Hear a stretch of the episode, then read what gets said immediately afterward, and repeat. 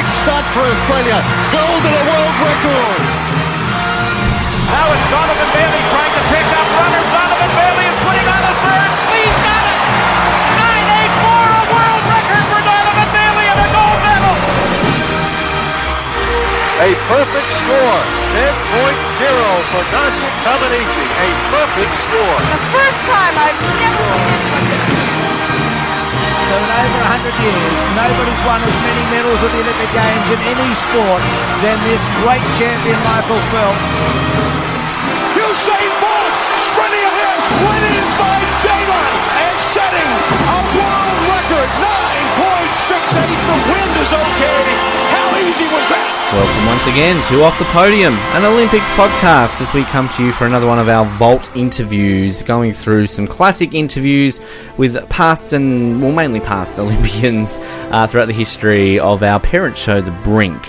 Uh, and today it's a, it's a bit of a different one. Our first ever Paralympian and one of the greatest Paralympians to ever grace this earth, uh, an outstanding athlete, Michael Milton, who uh, is the most successful Australian Paralympic athlete ever in the Winter Olympics. He has won six gold, three silver, two bronze across his stellar career, and uh, also did go on to compete in the summer. Olympics uh, in 2008 in, in cycling. He wasn't able to add to his medal tally, but uh, one of the, the very few, I guess, Australian athletes to ever compete in both winter and summer Paralympic Games. And just an outstanding athlete, very inspirational, and uh, this was a, a, very fun chat back from 2010. So uh, we, we hope you enjoy it. I certainly did, and it's great to be living through these memories. So uh, here we go. Michael Milton uh, is the greatest ever Paralympic athlete in the Winter Games for Australia. And here is that chat from 2010.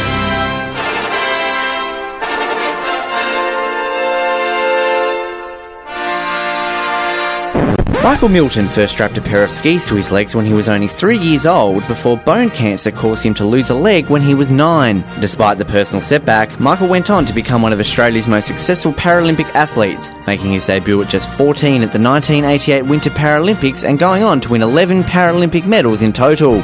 Michael has also tried his hand at speed skiing and is currently the world's fastest disabled skier. Recently, Michael has been involved in motivational speaking as well as swapping the Winter Paralympics for the summer, competing in the 2008 Paralympics in cycling in Beijing. During the week, I spoke to Michael about his career and what he can expect for the future.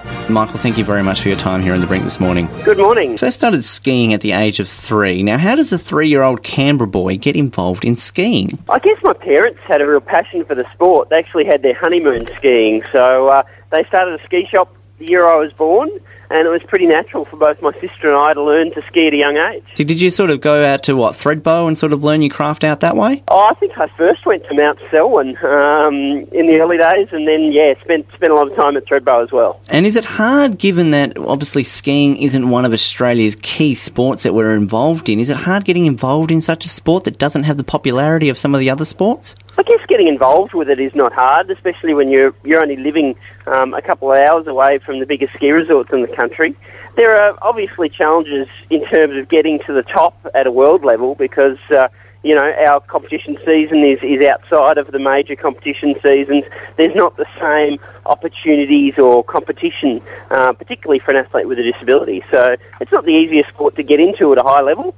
But uh, for myself, it was a very, very re- rewarding one. And has it changed a lot since when you first got started, given that the exposure, I suppose, coming up to the Winter Olympics at this time of the year? Is it a lot easier to get involved in it compared to when you did? I guess there's a support network there um, that is certainly better than when I started um, as an athlete with a disability.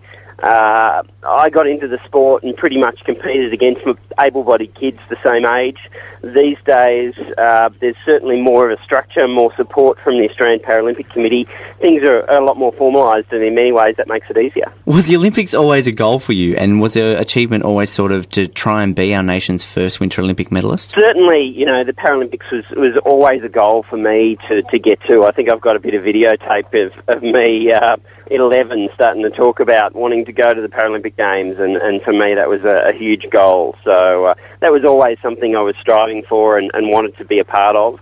I think it's pretty natural as a, as a kid when when you get into a sport, you know, you want to be the best you can be at it, and you want to be the best in the world at it, and that means competing at that level. And you made your debut at the 1988 Winter Olympics. You were only 14, Michael. Was this a challenge given that you're in the world's biggest sporting stage? You're 14 years of age. I mean, it must have been hard. Yeah, absolutely. You know, I had a, a, a great team support structure around me. Um, there was uh, a few times, you know, when the coaches would have to stay home with me. Some of the other athletes, the entire team, might go out for for a, a dinner and a couple of drinks afterwards. I'd go to dinner and then go home with the coaches and and things like that. There are always going to be challenges competing um, at a senior level without the same physical emotional development. But um, we had a good support structure around me, and I think from my point of view, it was really good to be a part of things at such a young age because uh, it meant that by the time I, I was um, physically mature enough and starting to ski at the top level, I was really ready to perform at the, at the highest level. Now, a lot of people will probably be aware, we've had Stephen Bradbury on the show, and many people see him as our nation's first Winter Olympic gold medalist. Many people might not be aware, though, that you were Australia's first Winter Paralympic or Olympic gold medalist when you won gold in the 92 Albertville Games. Is this an achievement, obviously, that must feel absolutely magnificent to go on your resume there, Michael? Oh, absolutely. It was, you know, it was a magic, uh, magic time in my life at 19 years of age, winning my first Paralympic gold medal and my country's first medal too. Um, the atmosphere around the team with our first success, I won gold that day. Michael Norton from Victoria won bronze.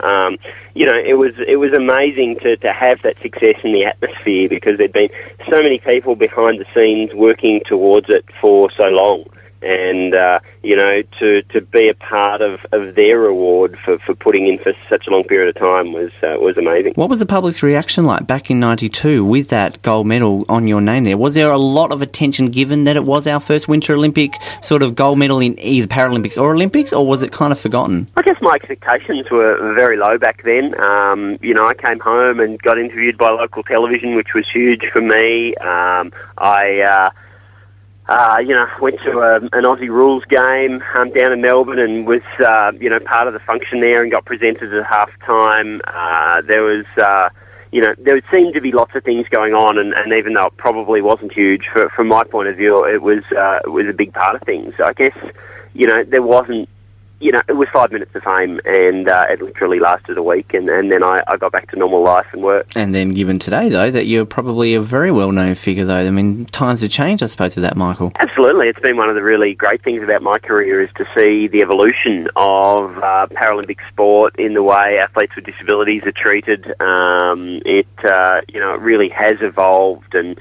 you know, being a part of things when I secured my first uh, sponsorship um, in 2002, 10 years after I won my first Paralympic gold medal.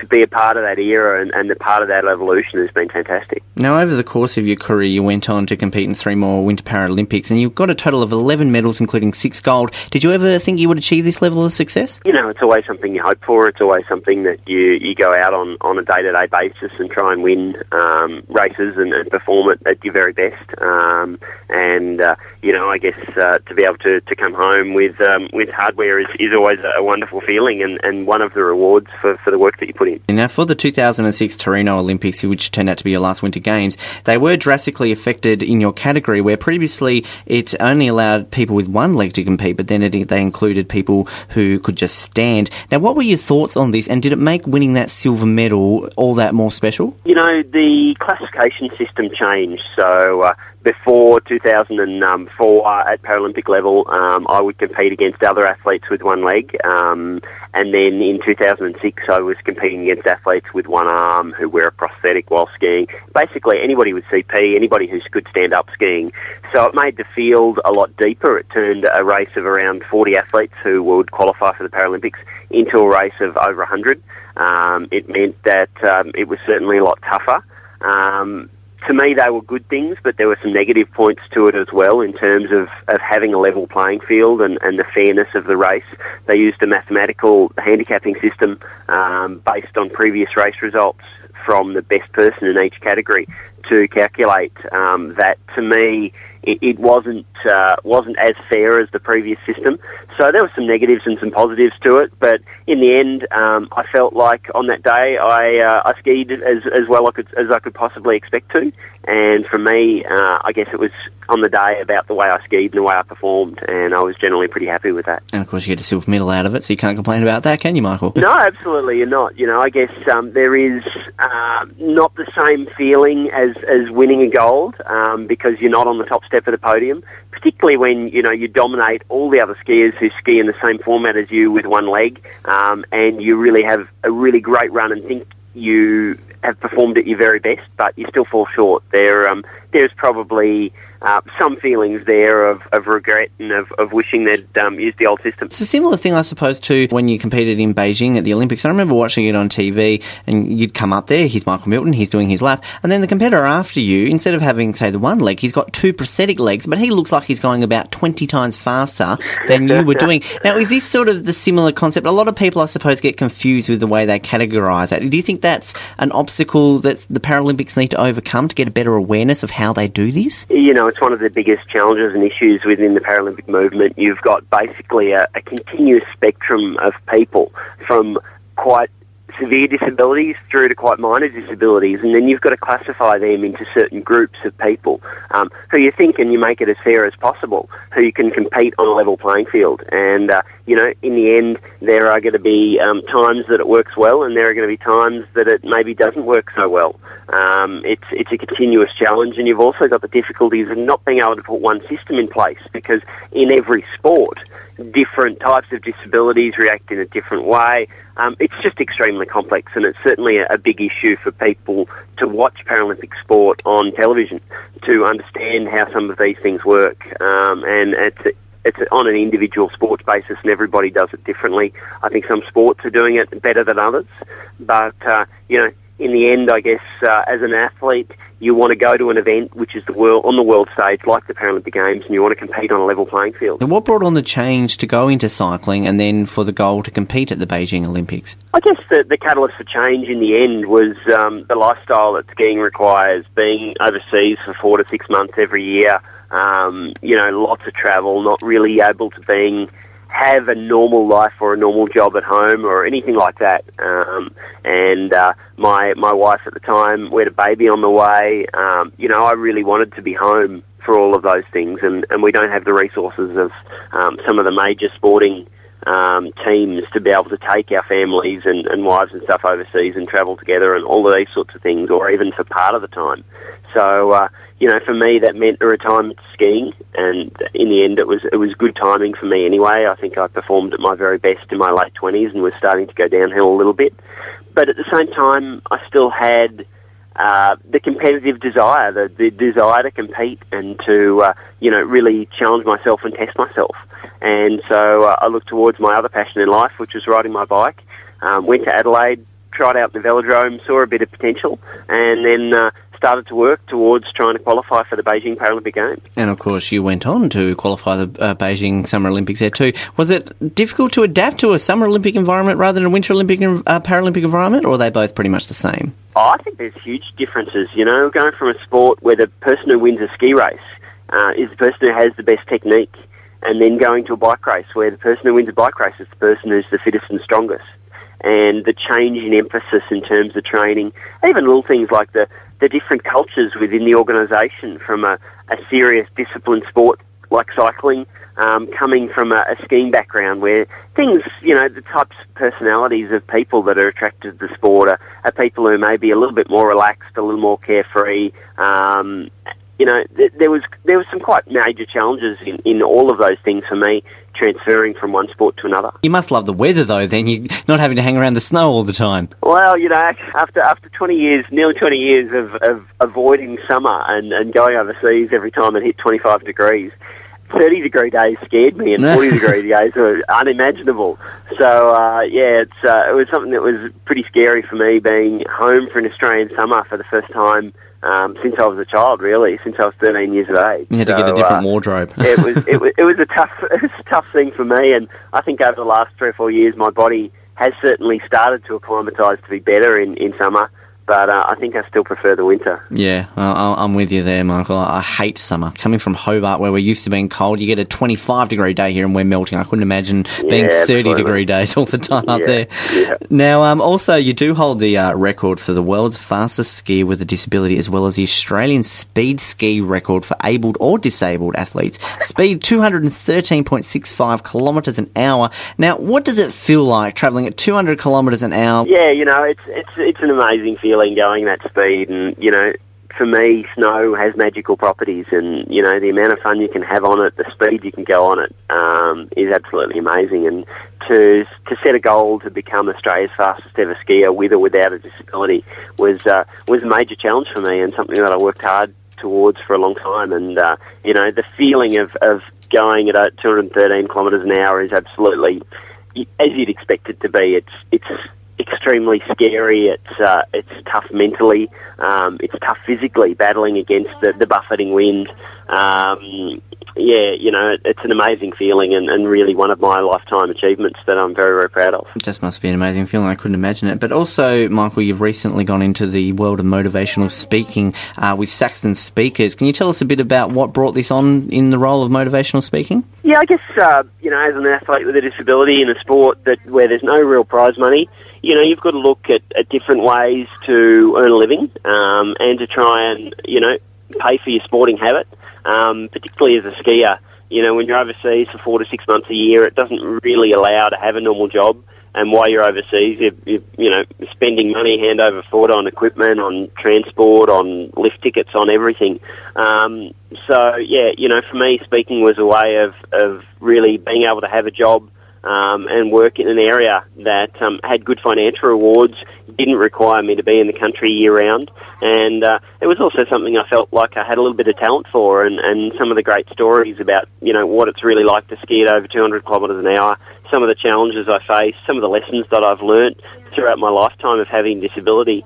They're they're all topics that I think many people are interested in, and I guess these days after having gone through cancer twice as well. Um, there's there's more stories there about overcoming challenges, and it's uh, you know I guess an industry that for me has worked very very well um, in terms of being able to pay for my sporting habits. And obviously, a very rewarding uh, feeling too, given that you can help their motivational speak towards people, and the reception you get from that too must also give you a very rewarding feeling at the end of it. Absolutely, you know, I get some fantastic messages through my website of, of people who've heard me speak and, and really um, come out of the session feeling feeling good, feeling um, like they can achieve things and overcome the challenges in their life. And at the same time, when you, when you're up at the end of a presentation and you've got you know 500 to 1,000 people clapping um, clapping away. You know, in many ways, it is like a sporting performance. You're up there to perform, and if you perform well, then one of those rewards is is the applause that you get at the end of it. Now, look, Michael, we're nearly at the end of our interview. Now, before we wrap things up with a set of questions we like to ask all our guests, I'm not sure if you are aware of it or not, but here on the brink, we are trying to campaign to get the Summer Olympics to Hobart in 2020. Now, uh, we're getting support. We need more of it. Can we get your backing for a 2020 Olympics in Hobart? Well, that's a tough question. You know, I, I guess uh, when I, when I hear something like that, my mind goes back to uh, Roy and HG's bid to have the uh, the Winter Games in Smiggins Holes, which is an extremely small ski resort um, in New South Wales. So, not the uh, first time we've I'm- been I'm- compared to that. I'm, I'm hesitant to uh, to understand the seriousness of your bid, but certainly if, if you send me some, some paperwork, some of the official bid documents, then uh, I'll be happy to put my name behind it. Oh, look, we'll tell you what, we started off as a bit of a joke, but um, given the level of support we're achieving with it now from uh, local politicians and that who are sort of going, look, why not? And um, previous guests and the likes of uh, Bradbury and Jane Saville that we've had on the show, we're, we're, we're getting this, and uh, look, we're happy to send you through some stuff, and uh, we'll, we'll get your name on it if you like there, That, that'd be fantastic. Maybe I can give you some advice straight up front that maybe 2020 is, is a little bit early. I think maybe you might need another another 10 or 12 years to um, recruit uh, a couple more million people to Tasmania to uh, build the stadiums and all the infrastructure required. It- but you know, I mean. I've, I've competed down um, in Tasmania um, in the Mark Webber Challenge last year, and you know, I mean, it's a beautiful natural environment. I think it'd be a fantastic setting for the Olympic Games. Oh, that's good. Good to hear that we can get you on there if we send you through some stuff. Now, look, Mark, we'll just quickly wrap it up with a set of four questions I'd like to ask our guests. Probably the easiest questions you will ever get asked in your career. So if you're nice and relaxed, we'll get straight into it now. Okay, are they things like my name and how old I am? 'Cause I'm good Oh, well, maybe a little bit more difficult than that, possibly. Maybe a bit more thought process. But we'll start Okay. off with uh, what's your favourite type of cheese? Oh, my favourite type of cheese Hmm. um, would have to be uh, a nice French brie. Yes. Uh, spent a lot of time in France speed skiing, and uh, yeah, some of the cheeses over there are pretty pretty wacky and pretty horrible. But a good French brie is very nice. Very popular choice, the brie one. A lot of the a lot of the guests like that one. Uh, question number two: Are you a folder or a scruncher? I fold. Oh, that's what we like to hear. The intelligent people fold, Michael. That's what we like to hear. Uh, maybe it's got to do with some the the asymmetrical shape of my rear end, but folding seems to work better for me. I never thought of it that way. Oh, there you go. Uh, question number three: Are we alone in the universe? I believe we are. Oh, we are. Wow. What? I think it might be a Winter Olympic athlete sort of thing, because Stephen Bradbury was our only previous guest to say we're alone as well. Oh, really? Oh, that's a Hmm. bit disappointing. I guess you know I'm I'm a very rational purpose person, and I've never seen any proof otherwise. Maybe it's the snow. Maybe the snow goes to your brain or something. It's absolutely possible. You know, there's a, there's a uh, actually quite a um, bit of a trait in winter athletes to lose their hair quite early, and uh, we're yet to work out if it's the amount of time that we wear our helmets or whether it's something to do with the climate. Hmm. Maybe we should look into that one as well. Yeah, you'll see. You'll see it next week. The uh, the two alpine skiers competing for Australia, Craig Branch and Jono Brauer, are both uh, limited in the hair department, as am I. I'm sure come come Vancouver time, we're seeing you know 25 year old um, athletes going bald, and people are going, "What's going on there?" Yep. And our final question, uh, Michael. Of course, with the Hobart 2020 Olympics, we're always open to suggestions for events. Is there a particular event that might not necessarily be on the Olympic schedule, winter or summer, that you wouldn't mind seeing get a bit of a go at the Hobart Olympics? Oh, you told me these were going to be easy, and you're forcing me to use my uh, underpowered brain. Um, is there a particular event that I would like to see? Um, you know, what about, uh, well, thinking of Tasmania and, and, you know, what you guys are good at? Um, wood chopping would come to mind. It's Yes. something that I would love to see. That'd be good to, to have you guys well represented. Maybe something like adventure racing. That could work as well. Get Mark Yeah. Webber Challenge as an Olympic event. He can be the forefront of that. You know. That that would be that would be fantastic. Well, the ma- some sort of some sort of you know use the Tasmanian nature, bit of mountain biking, bit of trail running, maybe some kayaking or swimming. Go well. Yeah, we a bit, actually, bit of an off-road triathlon. Yeah, absolutely. We uh, when we spoke to David Foster about it, he was all for the wood chopping, and of course, our main stadium Yeah, is sure. actually named after David Foster, the David Foster Stadium. So, Yeah, there we go. and the Yeah. wood chopping in the main stadium, it worked brilliantly. Michael Milton, thank you very much for your time today. It has been an absolute pleasure having you on board. Good luck with everything in the future, and uh, hopefully, the motivational speaking will go very well for you as well. Thanks very much. Thanks for the chat, Ben.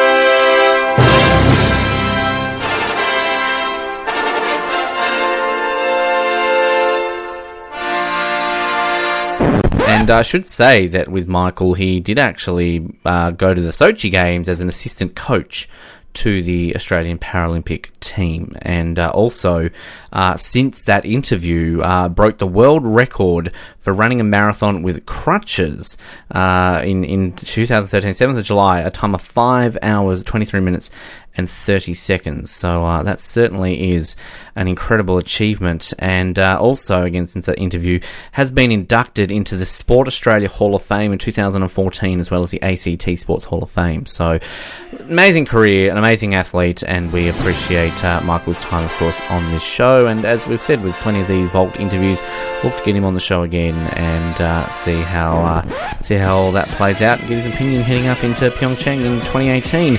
You can listen to all these other interviews. Head into iTunes, easiest way subscribe to us. You can find all our old interviews there. Like us on Facebook, stay up to date with what's going on in the program. We always appreciate any sorts of messages, comments, feedback. And uh, Colin, Jared, myself, we read them all, so thank you. Um, you can do that on iTunes, of course, and just stay up to date. If there's anyone perhaps you want us to track down in terms of an interview, we, we also can do that too. We apparently have amazing sleuthing skills and uh, we can definitely put those to the test. So thank you again, to, for tuning in. I'll, I'll learn to speak properly. Perfect time to close this out, and uh, we'll speak to you next time here on Off the Podium.